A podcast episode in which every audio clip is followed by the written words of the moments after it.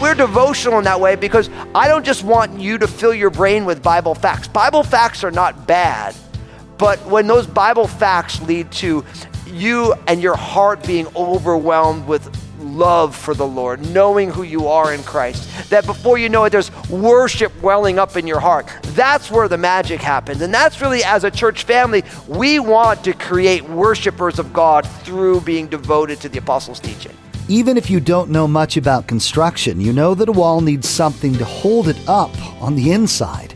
Well, today, Pastor Daniel explains that along with a vision and a solid foundation, your life also needs a sturdy framework to build on. He shares that the Word of God is an essential part of that grid. But as you'll learn, this isn't just knowing the facts of the Bible, but letting the truth of the Bible impact your heart and draw you into worship. Now, here's Pastor Daniel in Acts chapter 2 as he begins his message, Our Framework.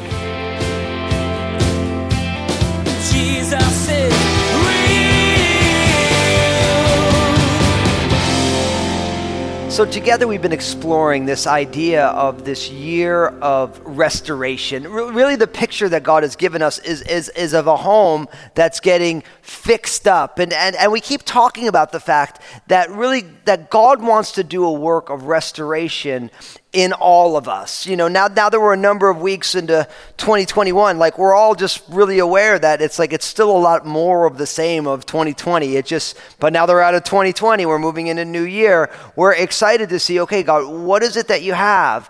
And for each one of us, if we look at the idea of a house, we, have already looked at this the idea that God wants to do a work of restoration in all of our lives and in our church and in our community and in our world. We spent some time looking at the foundation, the root system of the Crossroads family, stuff that we talk about all the time, that we're simply responding to Jesus. Then, because Jesus is where we're a family of faith, fully engaged, transforming our community and our world. And, and as I keep saying, that the foundation of the Crossroads family, I believe, should be the foundation of all of our family. Like literally, simply responding to Jesus is what I want to do every single day of my entire life.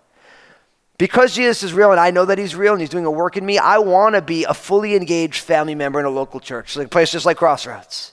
And I want to join Jesus in transforming our community and our world. And so we've looked at the foundation, but you know, if you're going to fix up a house, if you're going to do a great, you know, restoration project, yeah, you got to make sure that everyone that, that the foundation is sure. But you know, really it starts to take shape when you start framing that house up. If you've ever seen a house being built, I, am one of those people who, when I see a house being built, I always like to stop by. I always like to just drive by, look look around. If, if the doors are open because it's just framed, like I don't go breaking and entering or anything. But I always want to go in, like, ooh, I wonder what's going to be here. I wonder how this is going to look. I just think it's so fascinating. But you realize that the the framing of the house, the framework of the house, that starts to rough out what is this house going to look like. If you've ever been looking for an apartment, you know how it is. You look at a floor plan, you're like, oh, okay, I see what they're doing here. There's this thing here, right? And, and it just shows you the, the framework on how things are arranged. Now, really for us here at Crossroads, there is a framework that we that we have.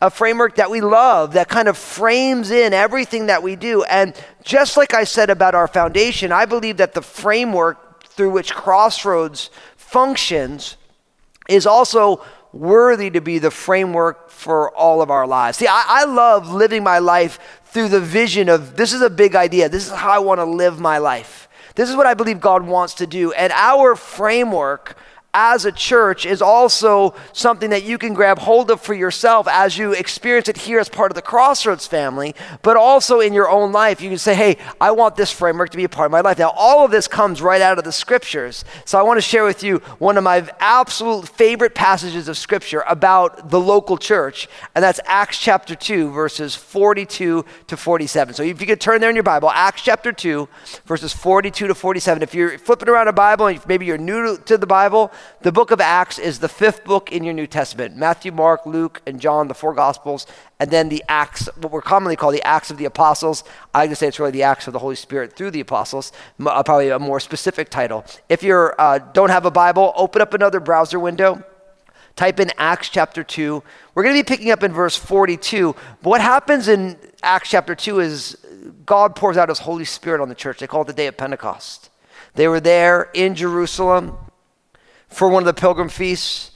All of a sudden, there's the tongues of fire, the sound of the mighty rushing wind, and then before you know it, the disciples are filled with the Holy Spirit. And they go on out and they start talking, and everyone hears them praising God in, in languages that the people who were doing it didn't know, but people were hearing about the glory of God in their own heart language. And then before you know it, Peter gets up and preaches, and there's a huge revival. All these people, 3,000 people, say yes to Jesus. And then on the heels of that, it tells us this Acts chapter 2, verse 42.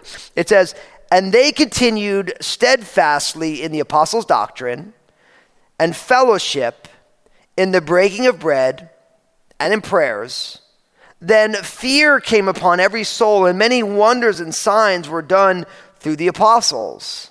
Now all who believed were together and had all things in common, and they sold their possessions and goods, and they divided them among all as anyone had need. So continuing daily with one accord in the temple and the breaking of bread from house to house. They ate their food with gladness and simplicity of heart, praising God and having favor with all the people.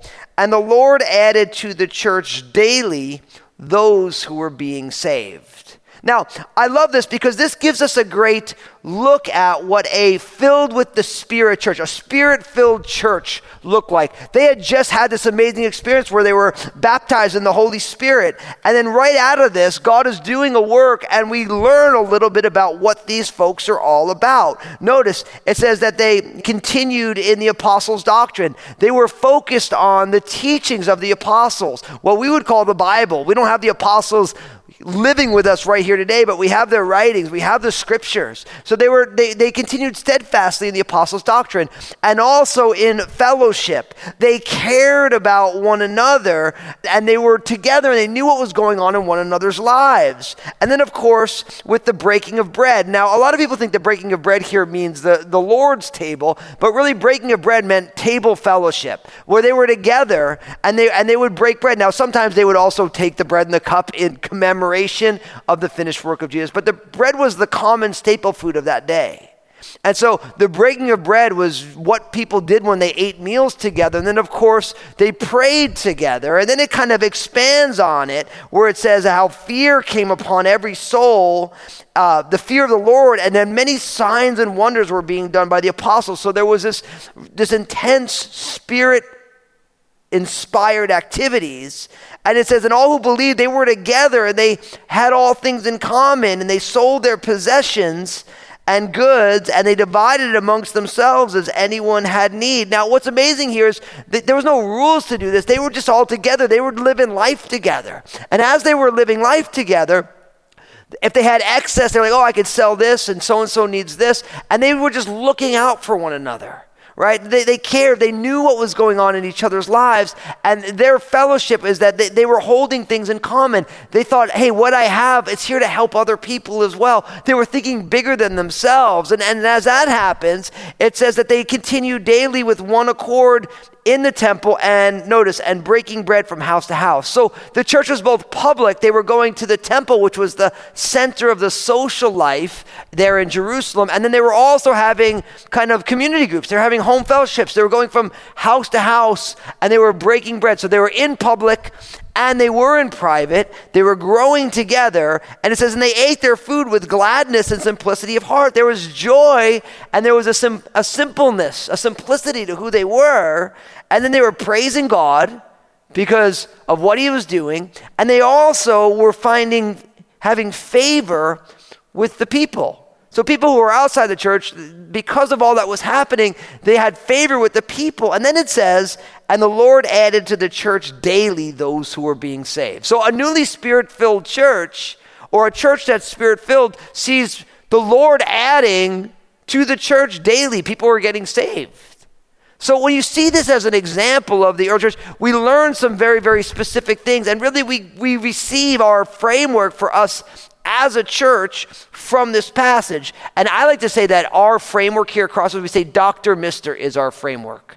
D, R, M, and R. Dr. Mister. You see that DR is Doctor, MR is Mister.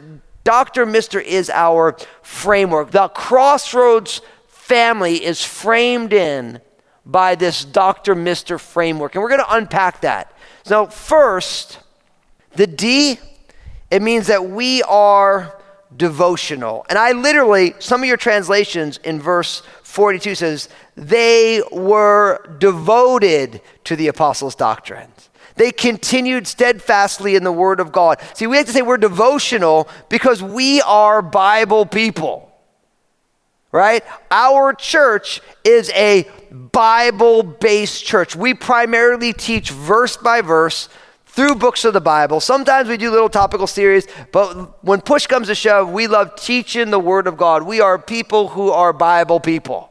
And in every ministry of Crossroads, there is a biblical component. We want people to get good Bible teaching what does it say? What does it mean? And everything about who we are as a church is Crossroads is a good old fashioned Bible teaching church. But Bible taught in a way that anyone could understand. It's what I love so much about the Crossroads family, right? We realize that everyone's in a different step of their faith journey. There are some of you, you have uh, advanced degrees in Bible and theology. Praise God. And there's others of you who today's the day you're going to put your faith and trust in Jesus for the very first time.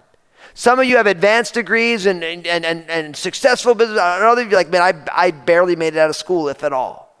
And we want to make sure that Crossroads is the kind of place that no matter where somebody is on their faith journey, no matter what their background is, they can learn the Word of God here. So we don't think that church is a seminary. We're good with uh, you know, Bible institutions. We love them. We want people to grow, but we don't believe that the local church is a seminary. A seminary is a seminary. The local church has got people from all different places. And we've found great diversity here at the Crossroads family of people who are hungry to hear from God and to learn from His Word, but everyone needs to hear it in a way that they could understand. What I want to tell you is that your framework is that you should be devoted to the Scriptures. Your life as an individual should be devoted to the scriptures. Now, I love that idea that they continue to say, or, or they're devoted. I always think of when I hear that word devoted, I always think of Olivia Newton John. Remember Grease? I'm hopelessly devoted to you. It, it has the heart of, it's a heart connection to it. And we don't just want to look at the Word of God as a something that we study. We don't want to play chess with the Word of God. We want to be devoted to God through His Word. We want to worship over the text. It's one of the things that I love so much about the Bible. And one of the things that one of my goals as a preacher is I don't just want to transfer information to you. I mean, I don't want to just give you a lecture on the Bible. I want, as you hear the Bible, that you would stop and worship on the spot. That's what I want. And we're devotional in that way because I don't just want you to fill your brain with Bible facts. Bible facts are not bad, but when those Bible facts lead to you and your heart being overwhelmed with love for the Lord, knowing who you are in Christ. That before you know it, there's worship welling up in your heart. That's where the magic happens. And that's really, as a church family, we want to create worshipers of God through being devoted to the apostles' teaching. And because as you read the word, the word does the work that it needs to do. And that's why, of course, Paul speaking to his protege Timothy in 2 Timothy chapter 3, verses 16 to 17, Paul told it to Timothy this way All scripture is breathed out by God and profitable for teaching, for reproof, for correction, and for training in righteousness, that the man of God may be complete, equipped for every good work. I love that because it's saying all the scriptures have been they've been inspired by God. They're breathed out by God and they're profitable to teach us, to reprove us, to correct us, to train us in what God says is right, that the child of God may be complete, may be fully mature and equipped for every good work. Now, I, I love the fact because we're seeing this example in Acts chapter 2 of the church that's filled with the Spirit, and they continued steadfastly in the apostles' teaching, and then they did all these other things. Now, all of this is scripture for us.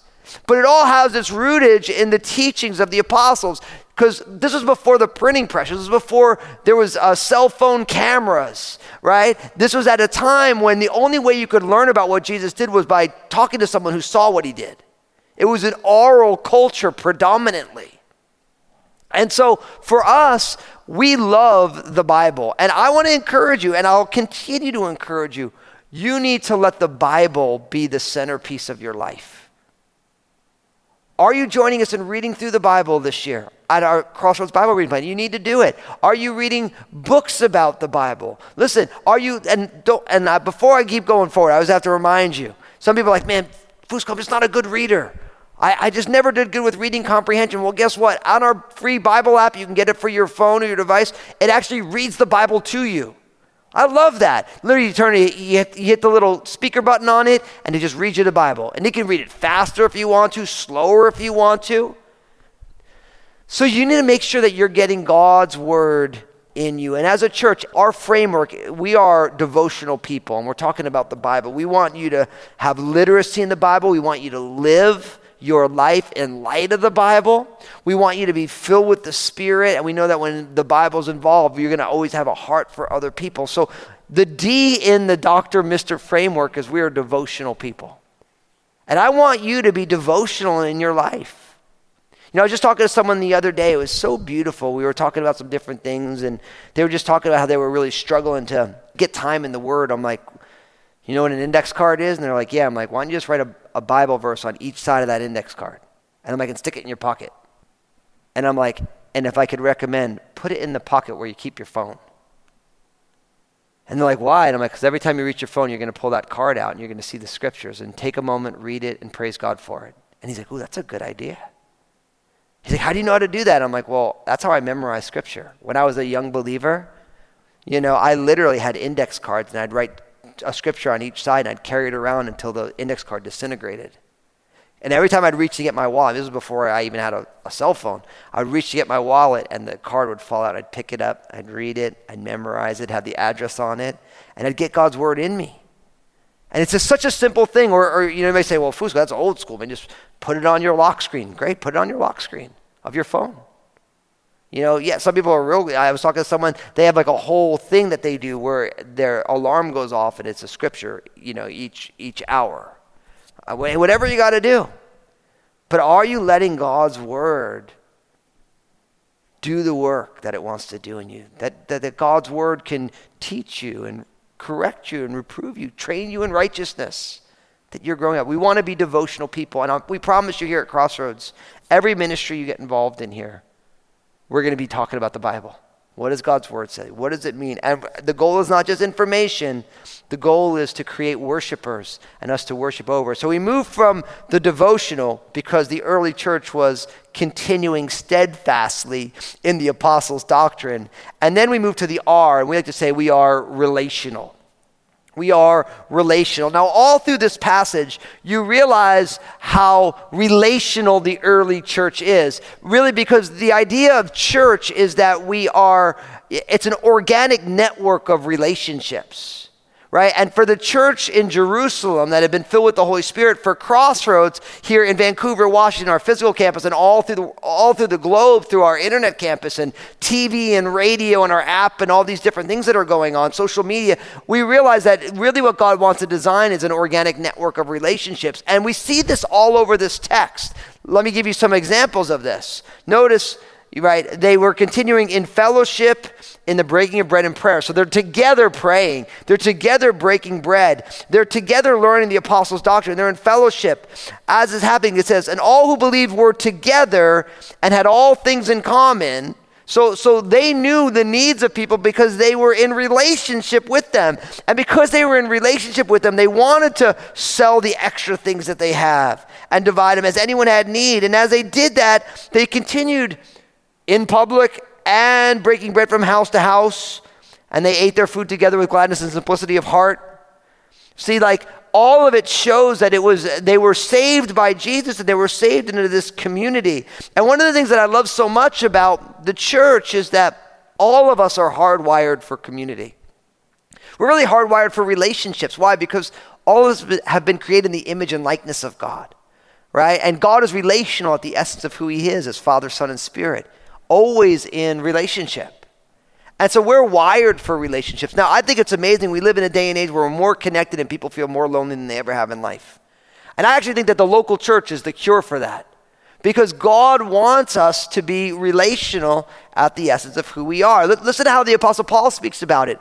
In Philippians chapter 2, verses 1 to 4, he says, if there is any encouragement in Christ, if there is any comfort from love, any participation in the Spirit, any affection and sympathy, complete my joy by being of the same mind, having the same love, being in full accord and of one mind.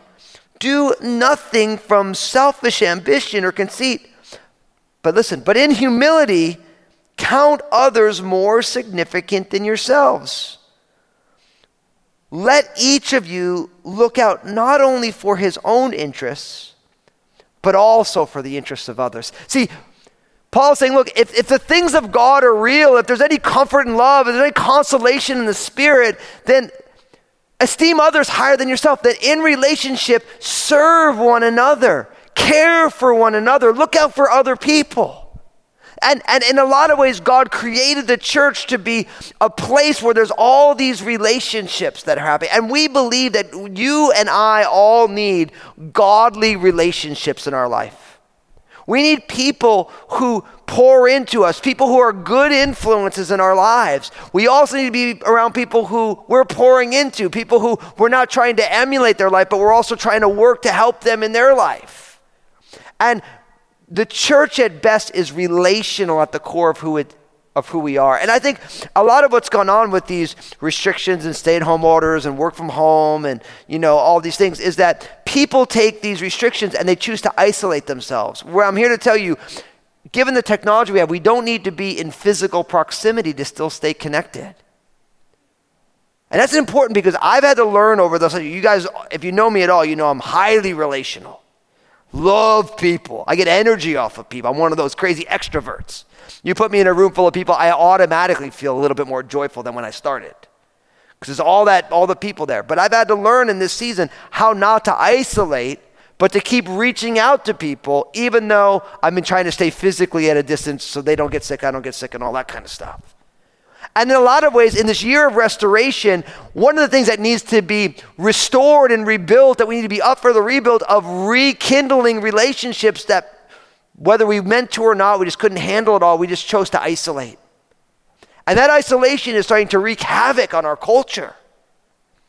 So, as a church, we are designed to be relational. That's why our, our, digital community groups, you can be in relationship right now, talking to people, engaging with people. There's all sorts of things that we can do right now. And so as a church, we want to be relational. And, and listen, in your life, you're hardwired to be relational. If you find yourself not being very relational right now, God wants to do a work there. God wants you in significant and substantial relationships. And for the early church, it was all about relationships. It was all about them. Jesus is real. In this teaching, Pastor Daniel shared about the first two aspects of a solid framework for your life. You learned that not only should your life be devotional, but also relational. You were created in God's image and therefore made for relationship. Pastor Daniel urged you to seek out ways to spend time with people, pouring into them and allowing them to build into you as well. Don't let yourself slide into distance and separation, but be intentional about reaching out and staying connected despite your circumstances. Hey, everybody, Pastor Daniel here. I just want to say thank you for tuning in. I'm so stoked you're a listener of Jesus is Real Radio, and I know Jesus has amazing plans for you. I'd love to hear the story of how God's working in your life. Give us a call here at Jesus is Real Radio at 360 256 4655 or email me at real at danielfusco.com. We're so glad we can be a part of your life through the ministry of Jesus is Real Radio. Would you like to be a part of what we're doing? We would like to ask that you prayerfully consider becoming a financial partner of this program. Your contribution, no matter the size, will be used to reach people with the gospel message. Find out more at JesusIsRealRadio.com. Just click on Give Thank you for partnering with us. Next time on Jesus is Real Radio, Pastor Daniel will discuss another part of the Dr. Mister framework being missional. You'll learn that God wants you to join him in the work that he's doing in your home, in your community, and even around the world. Pastor Daniel will unpack how having a missional framework plays out in your life. You'll be challenged to say yes to God when he asks you to get involved in what he's doing.